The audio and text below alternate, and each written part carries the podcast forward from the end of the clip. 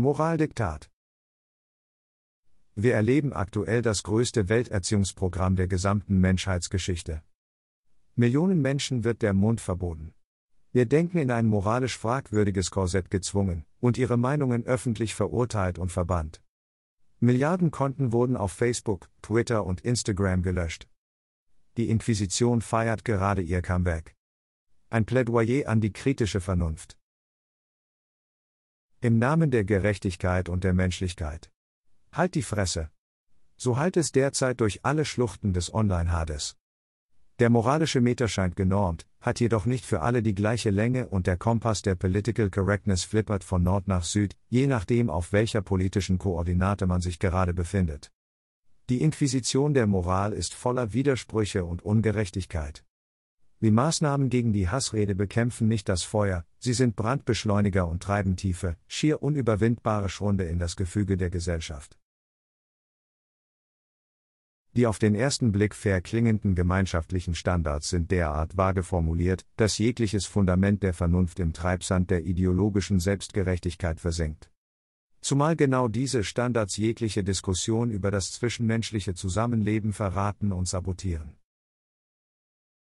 Ein Blick in die Facebook-Gemeinschaftsstandards und die Richtliniendetails zu Hassreden macht schnell klar, dass Meta alles und jeden völlig willkürlich sanktionieren und sperren kann.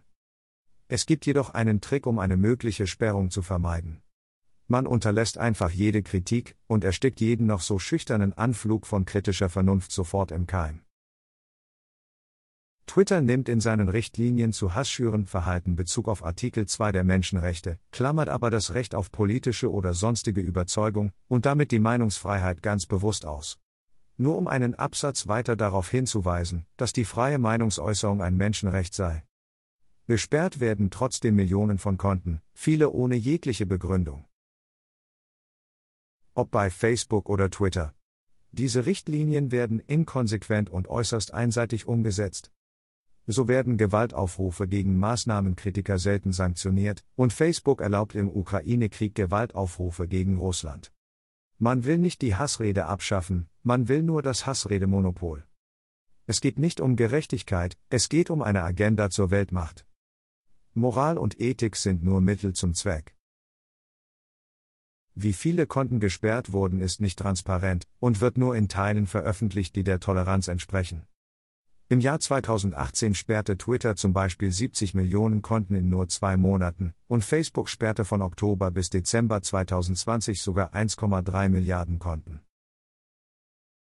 Die Inquisitoren im dunklen Mittelalter schnitten Ketzern und den Blasphemiebeschuldigten mit glühenden Messern und Scheren auf grausamste Weise die Zungen ab oder markierten sie mit dem Brandeisen. Das heutige Vorgehen ist viel zivilisierter und subtiler, aber nicht weniger grausam und wirkungsvoll. Heute wird nicht nur Millionen von Menschen der Mund verboten, das Recht auf eine eigene Meinung abgesprochen und ihre Accounts gesperrt, sie werden immer auch ihrem geistigen Eigentum beraubt. Denn Posts und Tweets sind mehr als nur zu Sätzen zusammengestückelte Wörter. Es sind Statements, Erinnerungen, Erkenntnisse, Destillate und Ausdruck ihres Denkens, Fühlens, Erlebens, Glaubens und Seins. Es ist unsere Fähigkeit zu sprechen und zu kommunizieren, die uns zu Menschen macht. Unsere Sprache macht unser Denken überhaupt erst möglich. Wer jemandem das Wort verbietet, unterdrückt seine individuelle Art des Ausdrucks. Wer Gewalt anwendet, dem sind seine Perspektiven, Optionen und Argumente ausgegangen.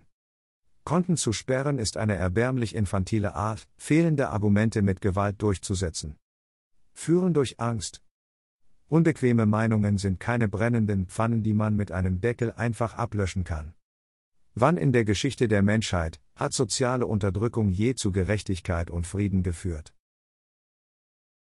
Ist dies die Art, wie wir zusammenleben wollen? Entspricht dies unserem Verständnis von Gerechtigkeit?